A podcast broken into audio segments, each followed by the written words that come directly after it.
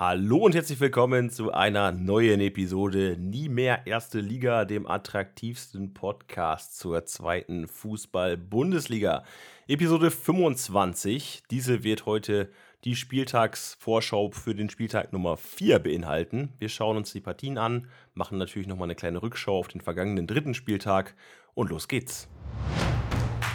Nie mehr Erste Liga.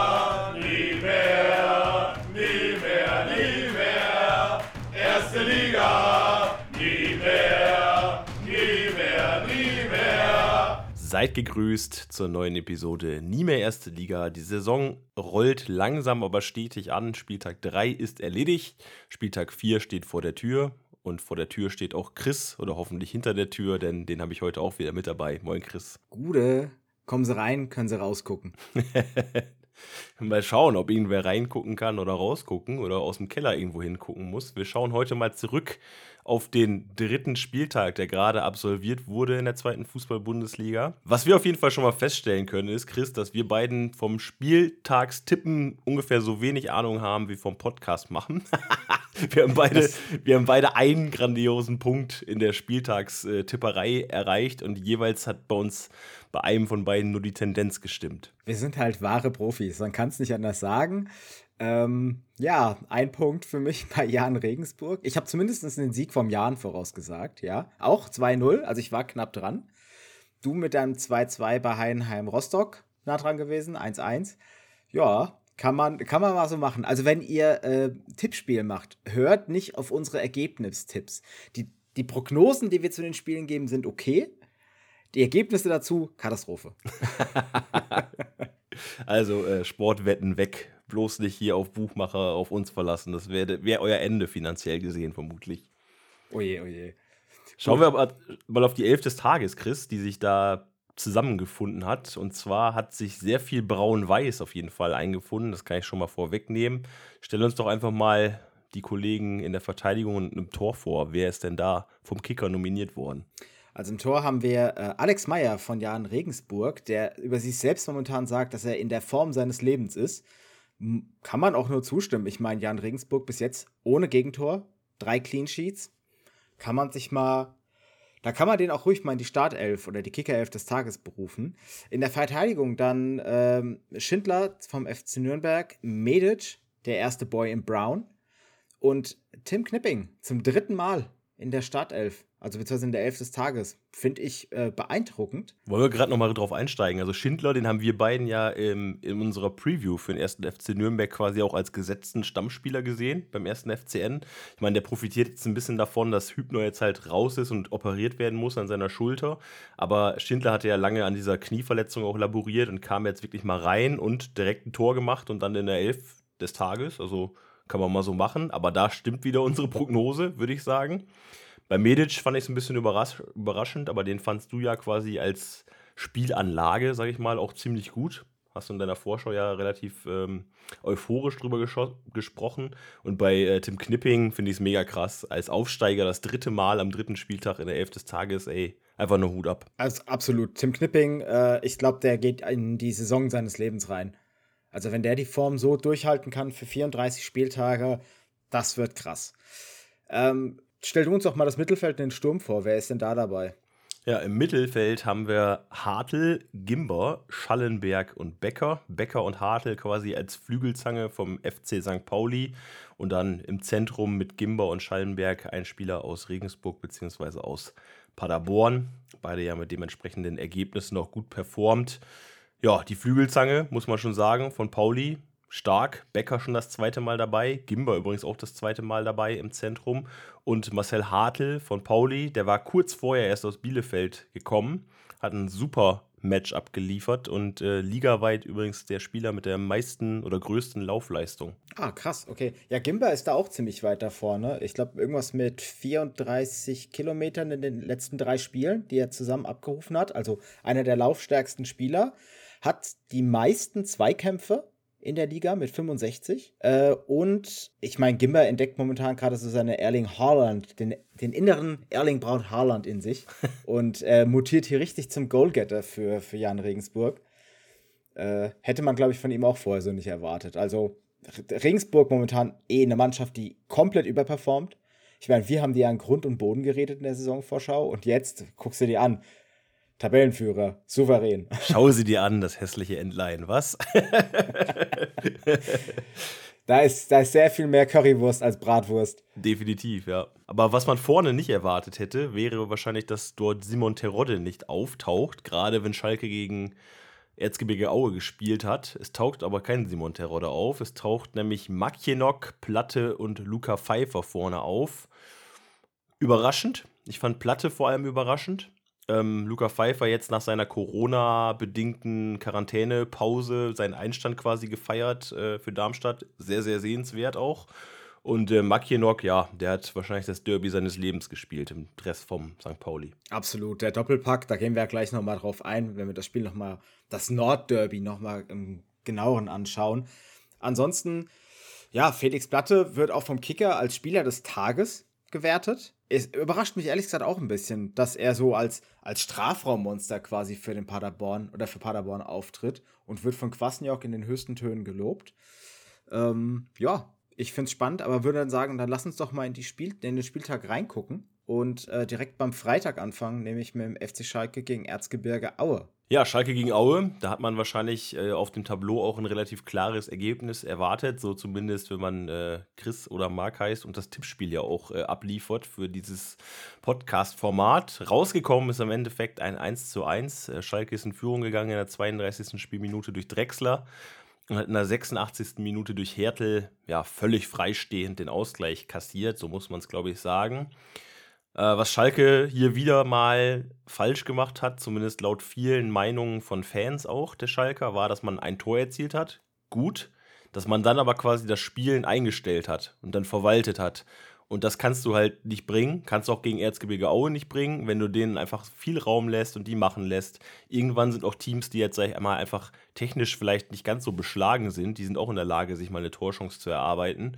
Und wenn die halt so eine Gelegenheit bekommen wie Hertel da in der 86. Minute, der quasi einfach am langen Pfosten völlig blank da gestanden hat, weil ich glaube, Becker hat ihn, glaube ich, aus den Augen verloren von Schalke, ähm, dann, ja, kannst du als Schalke so ein Ding dann auch mal abhaken. Also Schalke hat es hier für mich verpasst das Spiel zu gewinnen oder vor, vorzeitig zu gewinnen. Terodde hatte ein, zwei Gelegenheiten noch, die er hätte machen können.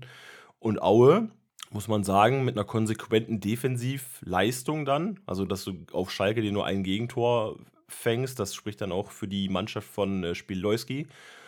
Und ähm, dann in der letzten, letzten Minute fast oder im letzten, letzten Moment da irgendwie nochmal zuzuschlagen und das Ganze dann halt irgendwie äh, ja, mit einem Punktgewinn quasi zu bestreiten in der Arena auf Schalke. Also Hut ab, hätte ich für Aue nicht für möglich gehalten.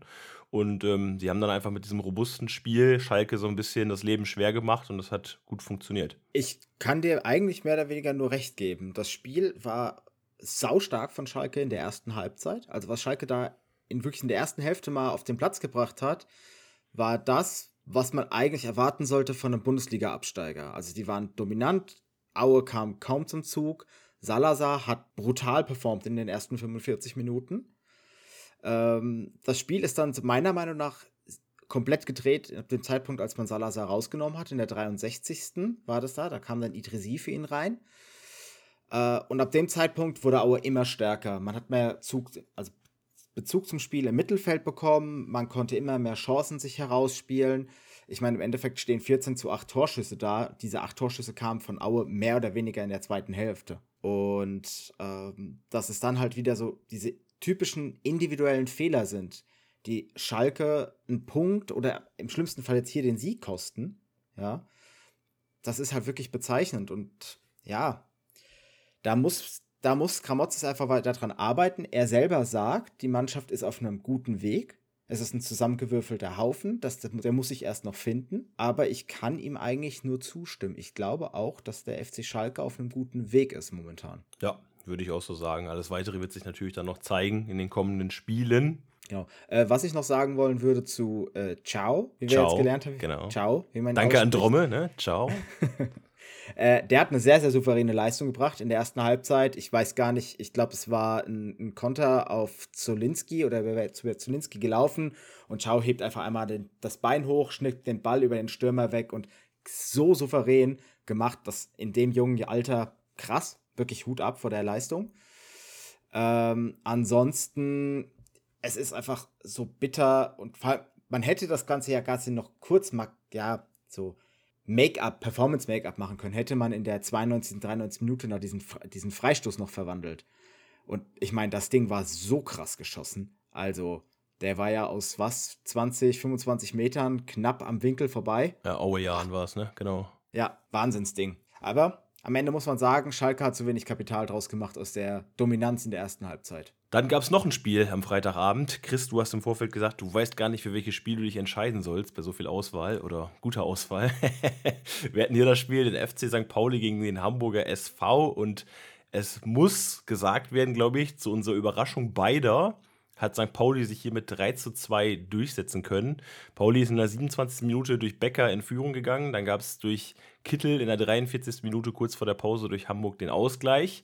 Und dann, ja, kurz nach der Pause, Makienok mit diesem Doppelschlag, 56. Minute, 58. Minute 2-1 bzw. 3-1. Und Glatzel hat dann in der 77. nochmal verkürzt auf 3 zu 2. In Summe würde ich sagen, geht das Ergebnis voll in Ordnung. Pauli hat mich ja. krass überrascht. Also wirklich krass überrascht. Oder Hamburg hat auch vielleicht ein bisschen unterperformt, aber Pauli überrascht mich generell. Also der Saisonstart von denen echt gut, muss man ihnen lassen. Hätte ich so nicht erwartet. Wir haben ja viel darüber diskutiert, können sie diese Abgänge irgendwie kompensieren, kann man das irgendwie auffangen. Stand jetzt würde ich sagen, ja, die können das auffangen und ähm, Yannick hatte so schön gesagt, äh, Pauli ist wie ihn so ein bisschen so ein Geheimfavorit auf den Aufstieg. Vielleicht, also wenn die das halten können von der Form, könnt ihr vielleicht recht damit behalten, weil, wie gesagt, auch hier, ich fand das echt, also ein rassiges Spiel. Ich meine, Derby ist natürlich immer noch mal so ein bisschen was, was ein bisschen extra Motivation freisetzt, auch bei Pauli, weil die einfach ja, äh, was Hamburg angeht, in Sachen Derby-Duell äh, ja, fühlen die Hamburg ja an der Nase rum. Das muss man, glaube ich, schon so sagen. Sorry an alle HSV-Fans, aber ich glaube, Hamburg hat eins gewonnen von den, von den Duellen, genau. Vier sind an Pauli gegangen, zwei Unentschieden, eins hat äh, Hamburg gewonnen. Und äh, Pauli, also wie gesagt, Hut ab, hat mich sehr überrascht. Ich hätte eigentlich gedacht, dass Hamburg in dieser Saison da ein bisschen souveräner mit der, Saison, mit der äh, Situation klarkommt. War nicht so. Und deswegen von meiner Seite einfach nur großes Kompliment an die Kiezkicker. Auch hier wieder kann ich dir nur recht geben. Das Derby war überkrass. Also es war eins der besten Nordderbys, an das ich mich seit sehr, sehr langer Zeit erinnern kann. Das Spiel hat, ging hin und her. St. Pauli unglaublich stark gestartet. Ähm, wie du schon angesprochen hast, wir haben ja gesagt in der Saisonvorschau, wir glauben, dass St. Pauli so ein bisschen auseinanderfallen könnte wegen der Abgänge. Aber das, was Timo Schulz da mit seiner Mannschaft gemacht hat, war schon richtig stark. Also die Mannschaft wird gefestigt, die wirken ähm, wie ein eingespieltes Team. Und das ist, das ist wirklich extrem cool. Ähm, die Führung, die St. Pauli dann hatte in der 27. Minute, war komplett verdient. Der Anschluss, den Kittel oder der Ausgleich, den Kittel dann gemacht hat, war aber auch wiederum für Hamburg komplett verdient, weil die dann nach dem Gegentor so Druck gemacht haben. Und Hamburg kam brutal stark aus der Pause. Die waren voll motiviert zu sagen, ey, nö, wir verlieren dieses Derby dieses Jahr nicht. Und dann aus dem Nichts, komplett aus dem Nichts, macht Makinok diesen, diesen Schlag oder diesen Stich ins Herz oder den Stich in die Raute. Ja, äh, das HSV. Und ich glaube, in dem Moment wäre mir als Fan alles aus dem Gesicht gefallen, wenn ich gesehen hätte, dass du da in zwei Minuten so auseinanderfällst.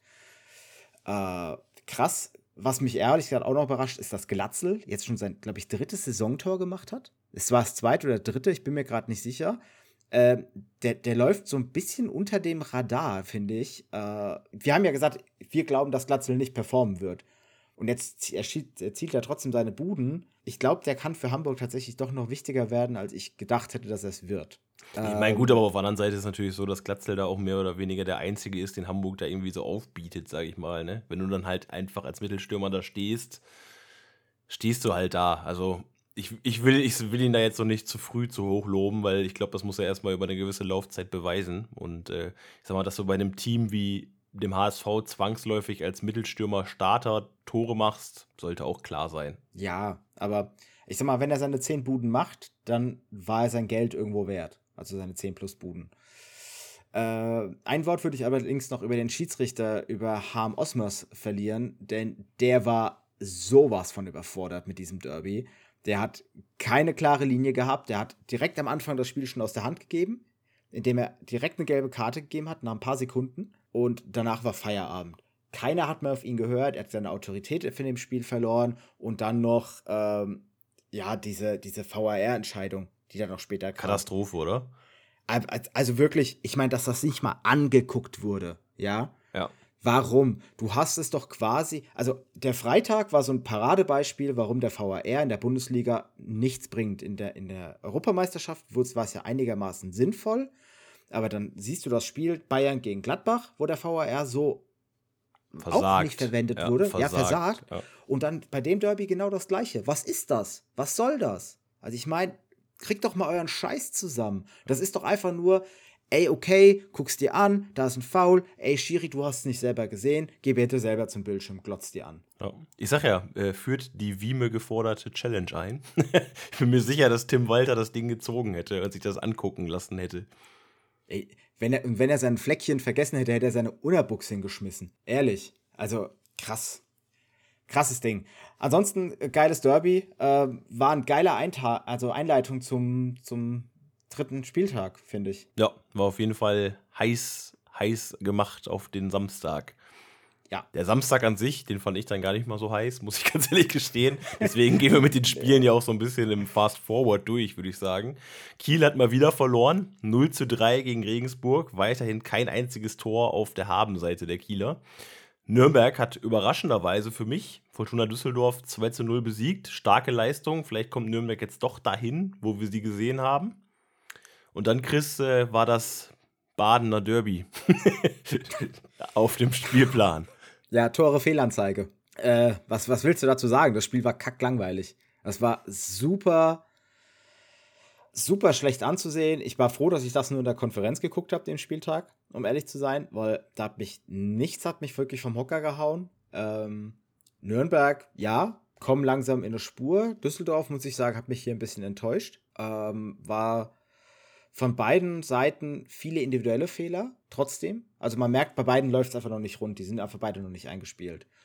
Und ähm, ja, zu dem ersten Spiel, also Holstein-Kiel, Jan Regensburg, was ist mit den Kielern los? Was läuft da falsch? Ja. Ja, und da gab es ja noch eine vierte Partie. Das war Dresden gegen Hannover. Der Zweitplatzierte gegen den 15. Platzierten, oder zumindest jetzt, denn Dresden hat sich 2 zu 0 durchgesetzt.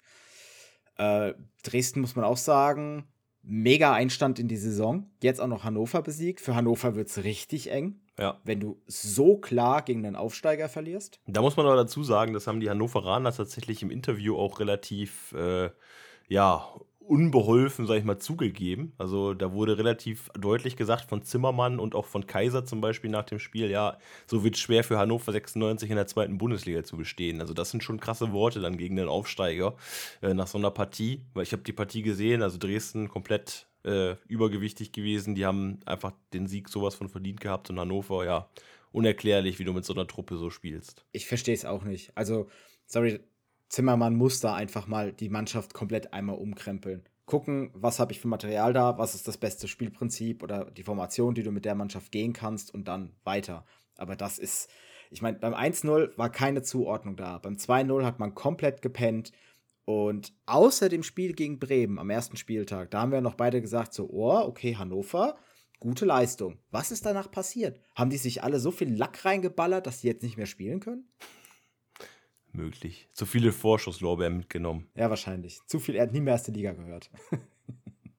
Dann ging es natürlich am Sonntag weiter. Da haben wir, hatte ich ein bisschen die Hoffnung, dass es etwas schöner werden könnte als der Samstag, um ehrlich zu sein. Ähm, Werder Bremen, nun. 1 zu 4 gegen den SC Paderborn verloren.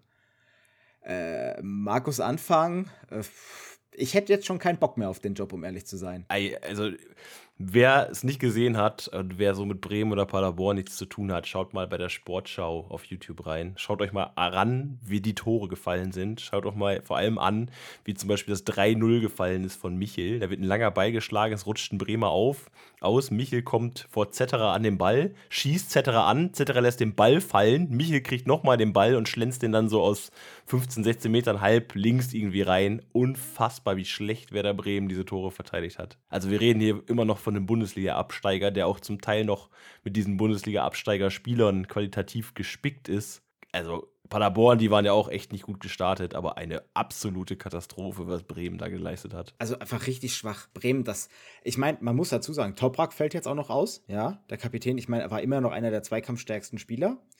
Äh, aber die Art und Weise, sorry, aber wie der da rausgeflogen ist, ich meine, der wurde ja auch in der Luft so richtig weggetackelt, ja. Zur Kamera fliegt, hin, ja.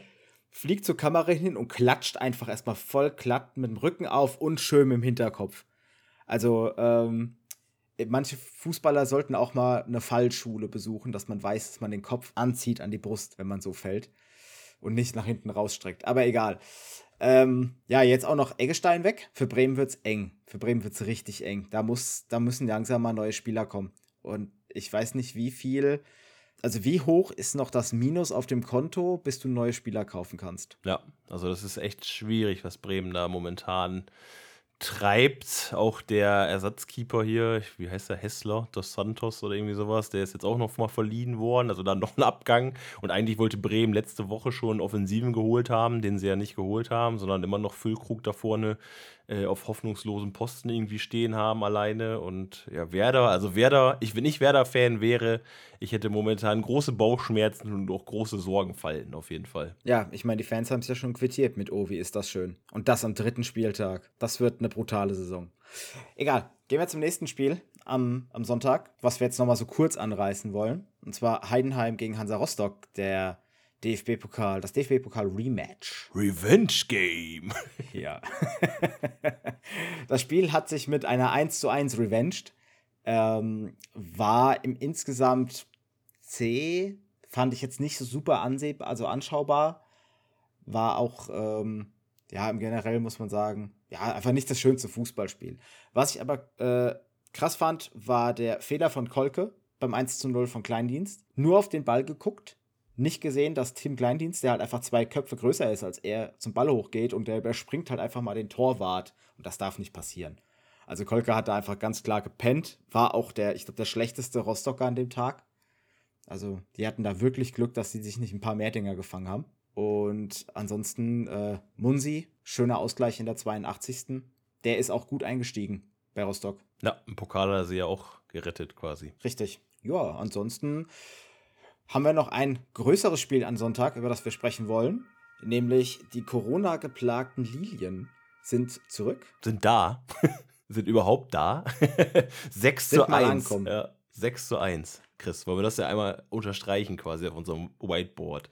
Thorsten Lieberknecht, ich glaube, der sah die letzten beiden Spieltage sehr traurig aus. Nach dem, nach dem Spiel, da hat er gestrahlt wie ein Honigkuchenpferd. Also 6-1, äh, Tietz mit einem Doppelpack, Pfeiffer mit einem Doppelpack, Schnellhardt durfte sich nochmal verewigen, genauso wie Manu. Und Kutschke hat so ein bisschen Ergebniskosmetik beim 4-1 gemacht, wo er dann nochmal ja, sehr verhalten seine Mitspieler motiviert hat, so, los, kommt schon jetzt. Wir haben noch 40 Aber ich- Minuten. Wir haben noch, müssen noch ein bisschen.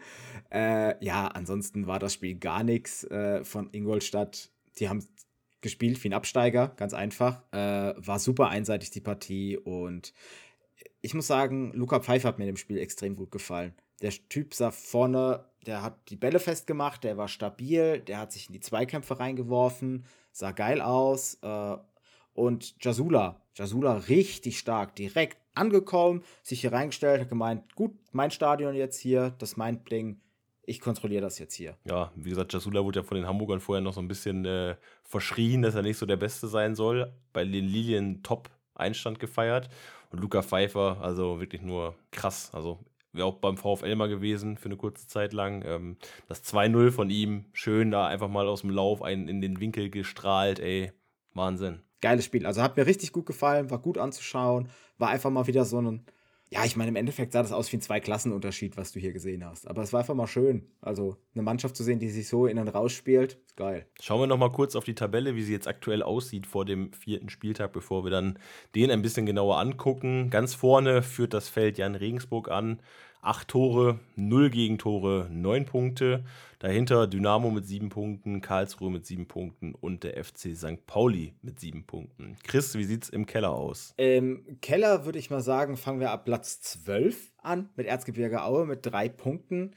Äh, ebenfalls Darmstadt mit drei Punkten, die sich jetzt mal ihre Tor äh, Torstatistik etwas aufgehübscht haben, nämlich jetzt eine schöne Null in der Differenz mit sechs Toren geschossen, sechs kassiert. Dahinter Fortuna Düsseldorf mit drei, Sandhausen mit einem.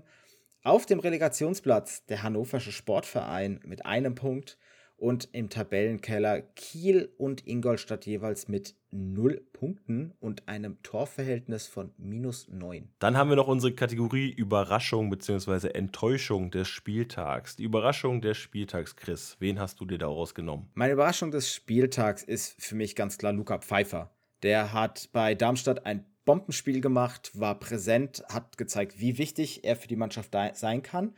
Und in dieser Kombination Pfeiffer-Tietz kannst du, glaube ich, Serdar Dursun ziemlich gut vergessen lassen. Ich hätte den ganzen SV Darmstadt genommen, weil mit diesen Corona-Spielen, die sie absolvieren mussten, was schon eine Frechheit war, dass sie überhaupt mit diesem Kader spielen mussten, dann so zurückzukommen mit einem 6-1 gegen Ingolstadt, also das fand ich schon extrem bemerkenswert und äh, von daher für mich auf jeden Fall das Fleißsternchen in dieser Woche an den SVD. Enttäuschung des Spieltags, die bleiben natürlich dann auch nicht aus. Chris, wen hast du da für dich ausgemacht? Werder Bremen. Ich glaube, mehr muss man gar nicht dazu sagen. Das ist alles, was da gerade passiert, ist enttäuschend und ich sehe ganz, ganz, ganz dunkle Wolken am Horizont von Werder, die Richtung dritte Liga zeigen. Ich hätte eigentlich auch Werder Bremen mitgenommen, aber um das Ganze mal so ein bisschen zu differenzieren, sage ich jetzt einfach mal Holstein Kiel weil auch die zu Hause 0-3 gegen Regensburg. Klar, Regensburg hat einen guten Saisoneinstand geliefert, aber da wieder drei Dinger zu kassieren, nicht ein eigenes Tor zu schießen und einfach nach drei Spieltagen mit 0 zu 9 Tordifferenz auf dem letzten Rang zu stehen. Autsch, Autsch, Autsch. Also das tut und schon das, wirklich weh. Und das als Relegationsteilnehmer fast der letzten Saison. Alter Schwede, ey. Was ist da los? Nun, beschäftigen wir uns mit schöneren Sachen, oder? Gehen wir zum Spieltag 4.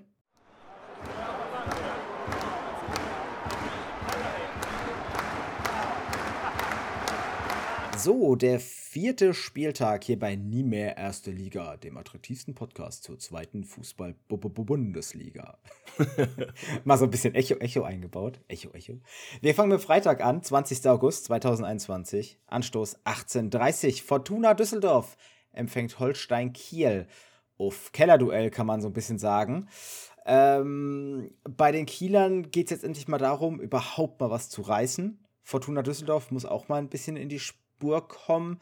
Ähm, bei den Ausfällen hat sich, glaube ich, nicht so viel getan, oder? Äh, Joa hat sich wieder verletzt bei Düsseldorf. Das ewige Talent, was sich immer verletzt. In Bandriss im Knie. Autsch.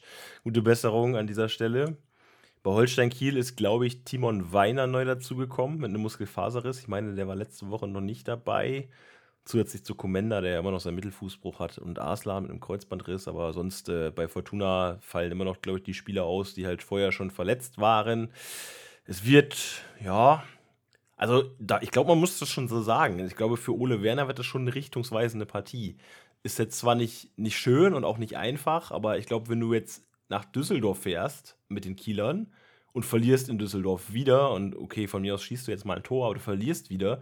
Vier Spiele, null Punkte, wäre meine Prognose auch für Kiel. Ich glaube, dann wird es langsam ungemütlich in Kiel. Ich glaube, es kommt darauf an, wie du das Spiel verlierst. Wenn du ein Tor schießt und, oder du verlierst knapp, weißt du, mit 0-1, sag mal, du, schießt wieder kein Tor, aber du verlierst 1-0 aber du stehst einfach mal hinten stabiler und du erarbeitest dir Chancen, dann ist es eine, dann, dann zeigt es wenigstens, dass es in eine Richtung geht, dass die Mannschaft sich entwickelt.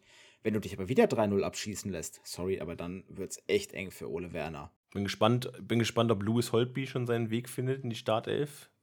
Zur Stimmt, KSV gewechselt, genau. Also ob er vielleicht nochmal so ein bisschen mit seiner Erfahrung die Truppe so ein bisschen mitnehmen kann. Ob er allerdings auch einen Abstiegskampf in der zweiten Liga annehmen kann, hm, qualitativ sicherlich unumstritten, aber ob das dann auch sofort quasi auf den Platz gebracht wird, man wird schauen, man wird sehen. Ich, ich wage es noch zu bezweifeln momentan in der aktuellen Kieler Verfassung. Ich glaube, was er bringt, ist einfach ein bisschen mehr Kontrolle im defensiven Mittelfeld, also eine, eine kompaktere Verteidigung. Äh, nach vorne sehe ich ihn aber halt nicht viel arbeiten und da ist für mich die klare Schwachstelle bei den Kielern, weil die haben keine Kreativität nach vorne. Dein Tipp für das Spiel? Mein Tipp für das Spiel ist ein knapper Sieg für Fortuna Düsseldorf, nämlich 2 zu 1. Ich glaube, dass Kiel immer noch nicht den Weg ins Tor findet und äh, 2 zu 0 verlieren wird. Ich sag Eigentor Düsseldorf. okay, zweites Spiel am Freitag. Ähm, verspricht jetzt auch nicht so viel besserer, leckerer, also Leckerbissen zu werden. Hannover 96 empfängt den ersten FC Heidenheim in der HDI Arena. Äh, bei beiden, hier hält sich die Verletztenliste relativ kurz. Frank Wiener fällt bei Hannover. Außerdem Simon Fallett, den man abgegeben hat. Smarte Entscheidung, Hannover. Smart. Und äh, bei Heidenheim Gianni Mollo mit einem Kreuzbandriss. Nicht dabei. Ja, hm. Wie ist denn dein Eindruck zu dem Spiel? Was denkst du? Ah, das ist, das ist irgendwie so eine Partie, wo man sagt, ja gut, ist halt irgendwie zweite Liga, ne? Also Hannover in der Krise, Heidenheim auch so semi gut gestartet. Ich glaube, dass Hannover einfach mal zu Hause irgendwie einen Stand machen muss, damit man nicht äh, komplett irgendwie den Anschluss verliert an irgendwelche guten und bösen Werte. Und äh, daher würde ich davon ausgehen, dass wir hier, glaube ich, keinen Sieger sehen in der Partie. Also für mich äh, holt Hannover hier irgendwie mit Hängen und Würgen unentschieden gegen Heidenheim weil die einfach in dieser Saison auch noch nicht so super aus dem Starter gekommen sind. Und äh, ich glaube einfach, dass Heidenheim hier sich nicht durchsetzen kann und wir einen Unentschieden sehen werden. Okay, ähm, gehe ich nicht mit dir mit. Ich glaube, dass Heidenheim, äh, dass Frank Schmidt hier seine Mannschaft jetzt langsam wieder besser in den Griff bekommt. Das Rostock-Spiel war schon mal ein besserer Wegzeiger, das Rückspiel, also quasi die, das Revenge-Match vom letzten Spieltag. Und ich glaube, dass man Hannover mit 1 zu 3 besiegen wird. Danach geht es weiter am Samstag, dem 21. August, 13.30 Uhr, der Anstoß der Partien Karlsruhe SC gegen Werder Bremen. Ein schönes Duell, was man so auf dem Blatt liest. Könnte man auch an alte Tage in der Bundesliga denken. Man denkt hier aber momentan an Abstiegsgefahr in Richtung Liga 3 und an Anklopfen in Richtung Bundesliga. Auch da wahrscheinlich unter verkehrten Voraussetzungen, denn Karlsruhe aktuell auf Platz 2, Bremen auf Rang 11. Ähm, Karlsruhe für mich gut gestartet. Also die haben wirklich äh, solide die Saison angefangen, sehr effizient gespielt. Jetzt gegen Sandhausen nicht so hundertprozentig äh, überzeugen können. Aber schauen wir einfach auf Bremen gegen Paderborn. Ja, schon eine Klatsche kassiert zu Hause, gegen Osnabrück im Pokal rausgeflogen. Boah, also Markus Anfang, nee, also das letzte Duell von beiden aus dem Jahr 2009 ging an den KSC und ich glaube auch dieses Duell wird wieder an den KSC gehen. Ich würde ein 1-0 tippen für die Karlsruhe. Ähm, ja, boah, es ist auch wieder so ein, das wird so ein ekliges Spiel für Werder Bremen, weil die schon wieder nichts geschissen kriegen werden. Und das wird so hässlich und das werden so individuelle Fehler und Karlsruhe wird das Ding einfach mit 2-0 gewinnen, weil Karlsruhe einfach momentan einen guten Lauf hat. Fertig. Also, wenn Bremen es nicht schafft, neue Spieler vorzustellen, dann wird das nichts für die. Und ja, wer, wer soll es denn bei denen noch richten? Ist doch keiner mehr da. Dann geht es weiter mit dem SC Paderborn und dem FC St. Pauli, ebenfalls am Samstag. Das wird auf jeden Fall für mich eine spannende Partie, weil beide Mannschaften sind, ja, man muss schon sagen, ganz gut gestartet. Paderborn auf Rang 5, Pauli auf Rang 4. Pauli für mich natürlich jetzt mit dem Schwung dieses Derby-Sieges im Rücken ein bisschen favorisiert, vielleicht. Paderborn allerdings auch mit diesem Sieg gegen Bremen, ja, hat man sich so ein bisschen rehabilitiert, würde ich sagen. Gerade auch gegen, äh, oder gerade auch das Ausscheiden vielleicht im Pokal äh, gegen Dresden hat man damit wieder so ein bisschen wettgemacht. Und äh, da freue ich mich eigentlich auf eine spannende Partie. Paderborn gegen Nürnberg zu Hause war auch schon eine schön anzusehende Partie, auch von zwei relativ guten Teams. Und ich glaube hier, dass Lukas Kwasniok mit seinen Paderbornern äh, die Paulianer ein bisschen ärgern kann und hier einen Unentschieden einfährt mit einem 1 zu 1. Ich bin ehrlich gesagt ziemlich überrascht davon, wie, wie gut Kwasniok bis jetzt Paderborn einge also eingespielt hat. Das, äh, ja klar, man ist zwar gegen Dresden rausgeflogen und auch gegen Heidenheim und Nürnberg gab es nur Unentschieden, aber man sieht eine Tendenz, die nach oben geht. Und die Art und Weise, wie man gegen Bremen gewonnen hat, war nicht schlecht.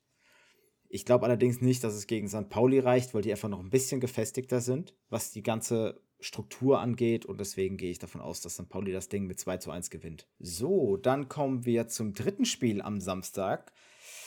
Da geht es nämlich Jan Regensburg. Der Tabellenführer empfängt den Tabellen 9. Schalke 04. Mersa Selim Begovic hat Jan Regensburg überragend eingestellt in die Saison. Ähm, für uns ein klarer Abstiegskandidat, wenn nicht sogar der klarste Abstiegskandidat. Und jetzt steht man mit 8 zu 0 Toren und 9 Punkten auf dem Tabellenplatz 1. Die Spiele souverän gespielt. Ähm, Gimba in drei Einsätzen zwei Tore gemacht. Wie gesagt, entdeckt sein, sein Goalgetter in sich. Und was ich bei, bei Jan Regensburg so krass finde, ist, wie viele unterschiedliche Spieler jetzt schon deine Tore gemacht haben. Du hast mit Scott Kennedy, der ein Tor gemacht hat, Max Besuschkow, Carlo Bukalfa, Gimba, Singh. Singh hat schon getroffen und ist ein unfassbarer Vorlagengeber. Der scheint in Regensburg richtig angekommen zu sein. Und dann noch Joel Schwarz, den du halt noch neu geholt hattest. Also Regensburg, starke Mannschaft bis jetzt. Überraschend. Überperformen sie? Ist die Frage. Schalke auf der anderen Seite, unter Kramotzes, jetzt in der zweiten Liga fängt man sich langsam an zu fangen. Äh, Michael Langer fällt weiterhin aus. Ähm, Salif Sané ist nicht dabei, Danny Latzer nach der Verletzung nicht dabei und Reinhold, Reinhold Ranftl auch mit einer Erkältung wahrscheinlich für das Spiel nicht verfügbar. Mm, du hast jetzt allerdings mit Salazar jemanden, der sich gut ins Spiel integriert. Dann hat sich Schalke jetzt noch Darko Chulinov vom VfB Stuttgart ausgeliehen. Für ein Jahr, ohne Kaufoption, aber ist ein Mittelfeld-Arounder. Das heißt, du kannst den noch mal gut einsetzen, wenn Drexler zum Beispiel noch nicht funktioniert oder Mikhailov. Mikhailov nicht funktioniert. Äh, dann wird es ein bisschen, ja, da hast du da einfach mehr Varianz mit drin. Und man steht noch kurz vor dem Transfer von Ko Itakura von Manchester City 2. Ähm, ist ein Innenverteidiger und der soll heute noch bestätigt werden. Also auch hier noch ein bisschen mehr Optionen. Da frage ich mich jetzt allerdings nur, du hast noch einen Osan Kabak auf der Satzbank sitzen, wann verkaufst du den mal? Oder sagst du, okay, ey, Junge, lass uns deinen Vertrag restrukturieren, du spielst ein halbes Jahr noch für uns, spielst dich ein Schaufenster und wir verkaufen dich im, im, im Winter. Also da muss auch endlich mal was passieren. Ansonsten ähm, wird es spannend sein, wie Gramotz es aufstellt. Er hat eigentlich mit einer Dreierkette begonnen, ist jetzt gegen im letzten Spiel auf eine Viererkette gegen Aue umgestiegen, was eigentlich ganz gut funktioniert hat. Und sag ich mal, diesen, diesen Konterfußball von Aue aufzuhalten. Und das, dieses Überfallartige kann ja Jan Regensburg auch. Das haben sie in der Saison ja jetzt auch schon gezeigt. Insofern, Viererkette vielleicht wieder eine Option. Ich glaube, es wird ein rassiges Spiel und ich tippe auf ein 2-2 bei den beiden. Für mich ist auch eine sehr spannende Partie auf jeden Fall. Also mit Schalke hat man auf jeden Fall ein Team, was man ja, ja, also man hat es, glaube ich, mehr oder weniger schon im Fokus gehabt in dieser Zweitligasaison. Ähm, ich bin auch nicht ernsthaft davon ausgegangen, dass Schalke irgendwie jetzt Richtung dritte Liga taumelt. Da gab es ja auch einige Stimmen, die gesagt haben, oh, Schalke, die müssen doch mal aufpassen. Ich glaube, da haben wir äh, ungefähr 300 Kilometer weiter im Norden ein Team, was da eher aufpassen muss, dass es nicht in die dritte Liga irgendwie rein stolpert. Äh, Schalke, solider Saisonstart für mich. Klar, gegen Aue jetzt ein bisschen ärgerlich und auch die Niederlage gegen Hamburg, da wird man sich sicherlich noch ein bisschen drüber ärgern. Aber wir reden hier von einem relativ neu zusammengestellten Team, relativ jung. Äh, auch mit Gramotz noch ja, mehr oder weniger neu am Ruder in, Schal in Schalke oder auf Schalke. Und das muss ich erstmal so ein bisschen einfinden. Ich finde aber die, die Kaderstruktur, die Schalke hat, gerade jetzt auch mit den Transfers, die Chris eben nochmal vorgestellt hat, die jetzt kommen sollen oder verpflichtet werden, sehr solide, auch in der Tiefe gut, auch in der Tiefe qualitativ gut, das muss man auch immer dazu betonen. Also man kann einen tiefen Kader haben, der qualitativ aber Grütze ist, das ist bei Schalke aber gar nicht so. Und ähm, prinzipiell würde man natürlich immer sagen, Schalke Favorit in dieser Partie, aber wir müssen Jan Regensburg natürlich auch nochmal ehrlicherweise beleuchten und da muss man schon sagen, also was die momentan abziehen, also wirklich Respekt, krasser Respekt von mir und ich finde es eigentlich gar nicht mal so schlecht, dass sie mich Lügen strafen, denn wie gesagt, für mich waren sie mit oder der Top-Favorit auf dem Abstieg. Und äh, neun Punkte hast du schon eingefahren, das musst du halt immer überlegen. Das ist ja schon fast ein Viertel von dem, was du wahrscheinlich brauchen wirst, was du überhaupt in der ganzen Saison erstmal erreichen musst. Und damit kannst du erstmal schon ein paar Nächte auf jeden Fall äh, ruhiger schlafen. Und wir haben zum Beispiel bei Regensburg auch den Fall, dass Andreas Albers, der in der vergangenen Saison mehr oder weniger die Lebensversicherung war von Regensburg. Der hat noch nicht ein Tor erzielt für Regensburg. Also der ist noch gar nicht auf Trab gekommen. Das machen momentan andere. Das fängt das Mannschaftsgefüge gut auf. Und deswegen wird das auch eine sehr, sehr spannende Partie. Ich freue mich drauf. Ähm, ich bin gespannt, ob Regensburg uns hier wieder überraschen wird. Ich glaube aber, dass Regensburg mit diesem Lauf auf ihrer Seite ähm, den Vorteil haben werden, dass Schalke jetzt in dieser Situation vielleicht, vielleicht, das muss man mal dazu sagen, ähm, ein Verein sein kann, der so einen Verein wie Jan Regensburg unterschätzt. Ist zwar ein bisschen blöd, wenn du jetzt beim Tabellenführer spielst, der neun Punkte hat und kein Gegentor kassiert hast, und dann zu sagen, ja, Schalke wird die unterschätzen. Ich glaube aber, Regensburg gewinnt hier nochmal und die schlagen Schalke mit 2-1 überraschenderweise und äh, dann kann äh, Selim Begovic schon fast äh, für die nächste Saison zweite Liga planen oder Vielleicht auch für die Bundesliga. Keine Ahnung. Also Bundesliga wahrscheinlich nicht. Aber äh, sollte Regensburg hier wirklich nochmal Punkte holen oder sogar gewinnen, äh, dann haben die, glaube ich, schon sehr, sehr viel richtig gemacht in dieser Saison und das zu so einem so frühen Zeitpunkt. Richtig spannend wird es halt, wenn du, wenn, sagen wir mal, dein Tipp geht jetzt auf, das 2-1. Die stehen dann mit was? 12 Punkten da. Danach kommt St. Pauli, Nürnberg, Düsseldorf.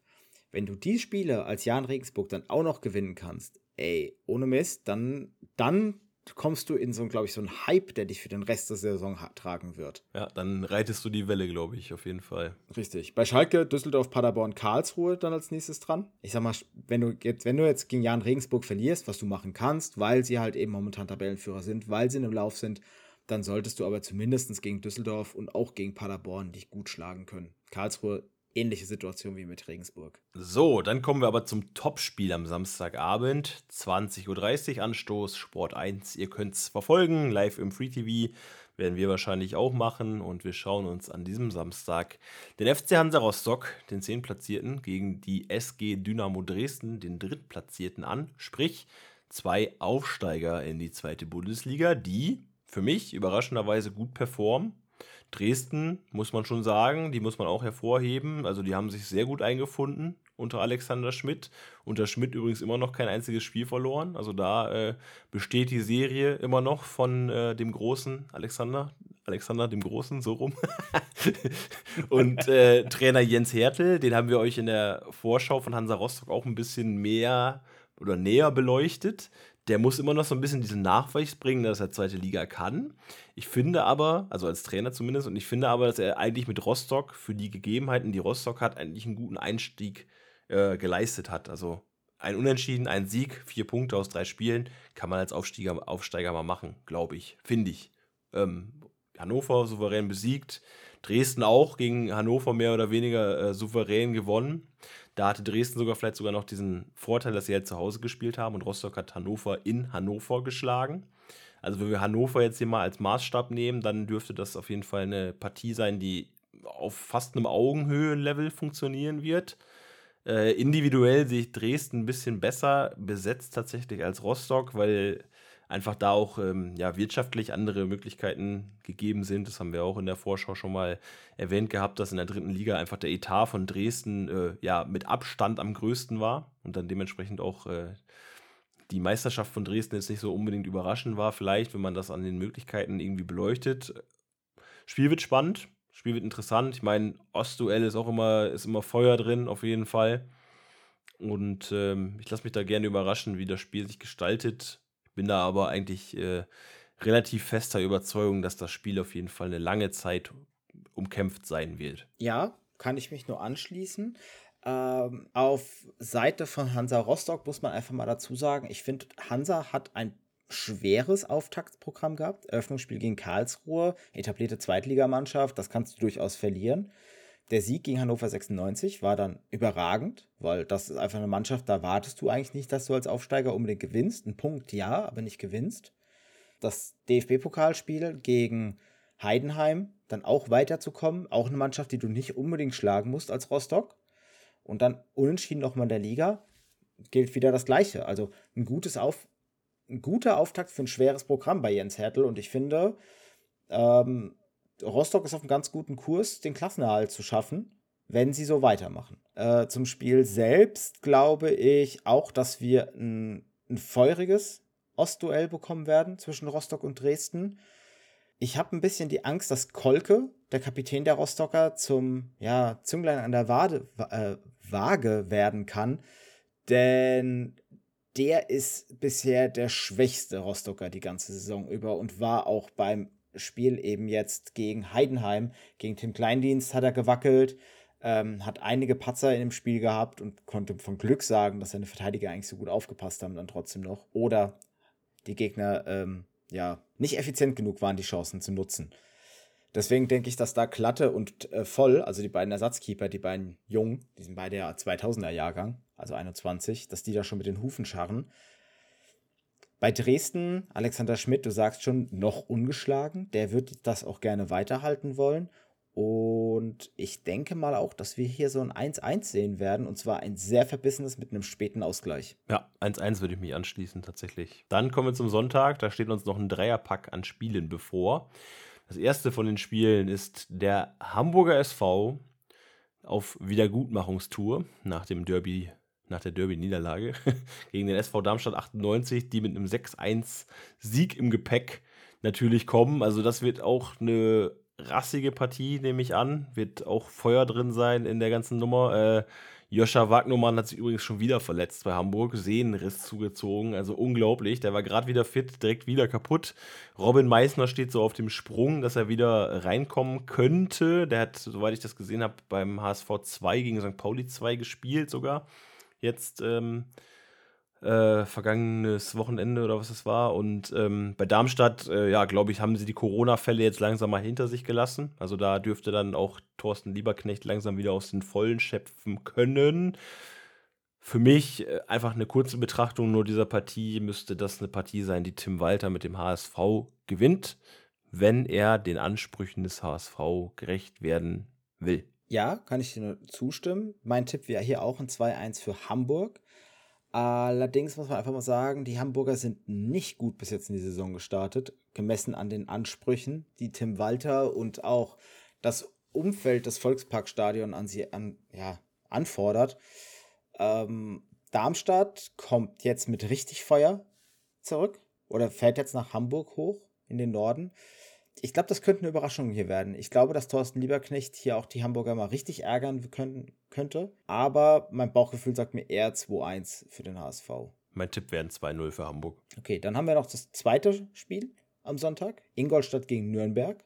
Ja, auch da ist es natürlich äh, für Ingolstadt, also Petzold, muss man schon ehrlich sagen, boah, also der Zug ist auch bald schon abgefahren an Ingolstadt, meiner Meinung nach. Aber auch das hatten wir mehr oder weniger prophezeit in der Saisonvorschau, dass man mit einem Grünspecht, Grünspecht ist auch geil, Grünspecht-Trainer da reingeht in die Saison. Also mit einem Trainer, der grün ist hinter den Ohren, was Profitum angeht.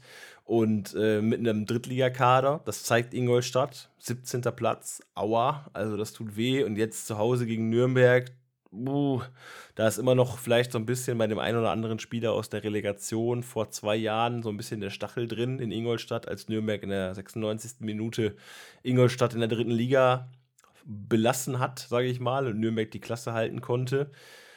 Aber für mich stellt sich die Frage hier nicht. Nürnberg muss natürlich auf Hübner verzichten, das hatte ich ja gesagt. Er hat eine Schulterverletzung, die auch operiert werden muss. Aber auch Ingolstadt hat noch ein paar Ausfälle, zum Beispiel Schröck, der immer noch ausfällt, der absolute Leader da hinten drin. Und Ben Baller ist auch immer noch nicht fit. Und boah, also, das wird kein schönes Spiel.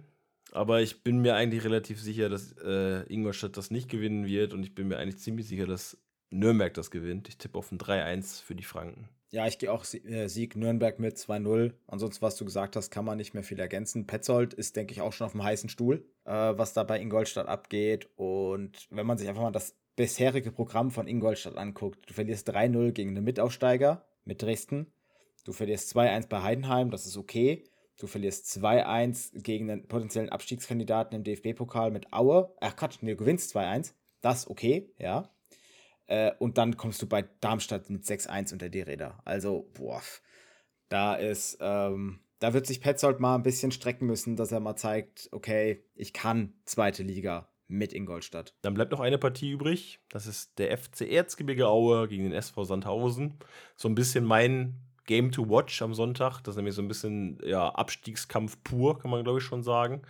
Also ich bin mir fast sicher, dass wir eins von beiden Teams auf jeden Fall im Ende der Saison unterm Strich finden werden.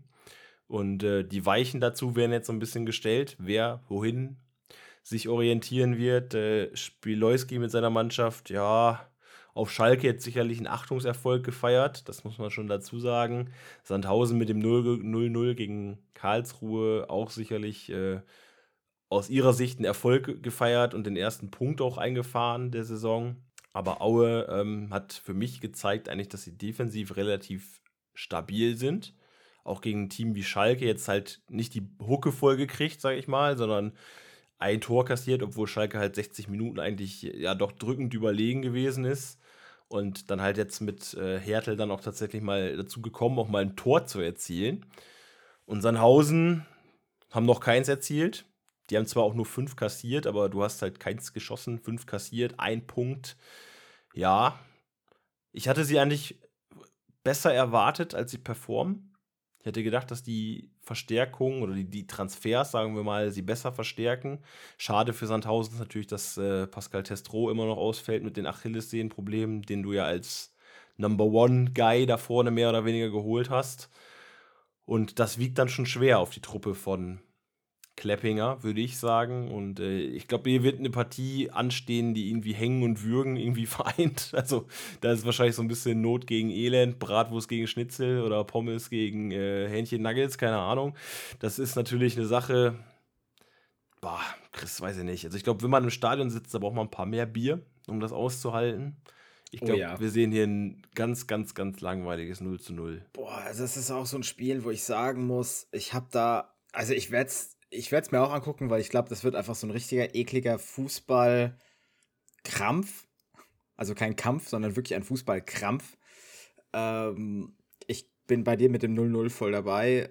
Alexander Esswein ist für mich eigentlich momentan bei Sandhausen ja, so ein bisschen in der Bringschuld auch mal zu zeigen, was er eigentlich mal für, für ein vielversprechendes Talent war.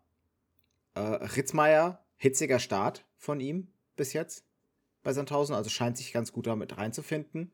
Und ansonsten, ja, es ist so eine.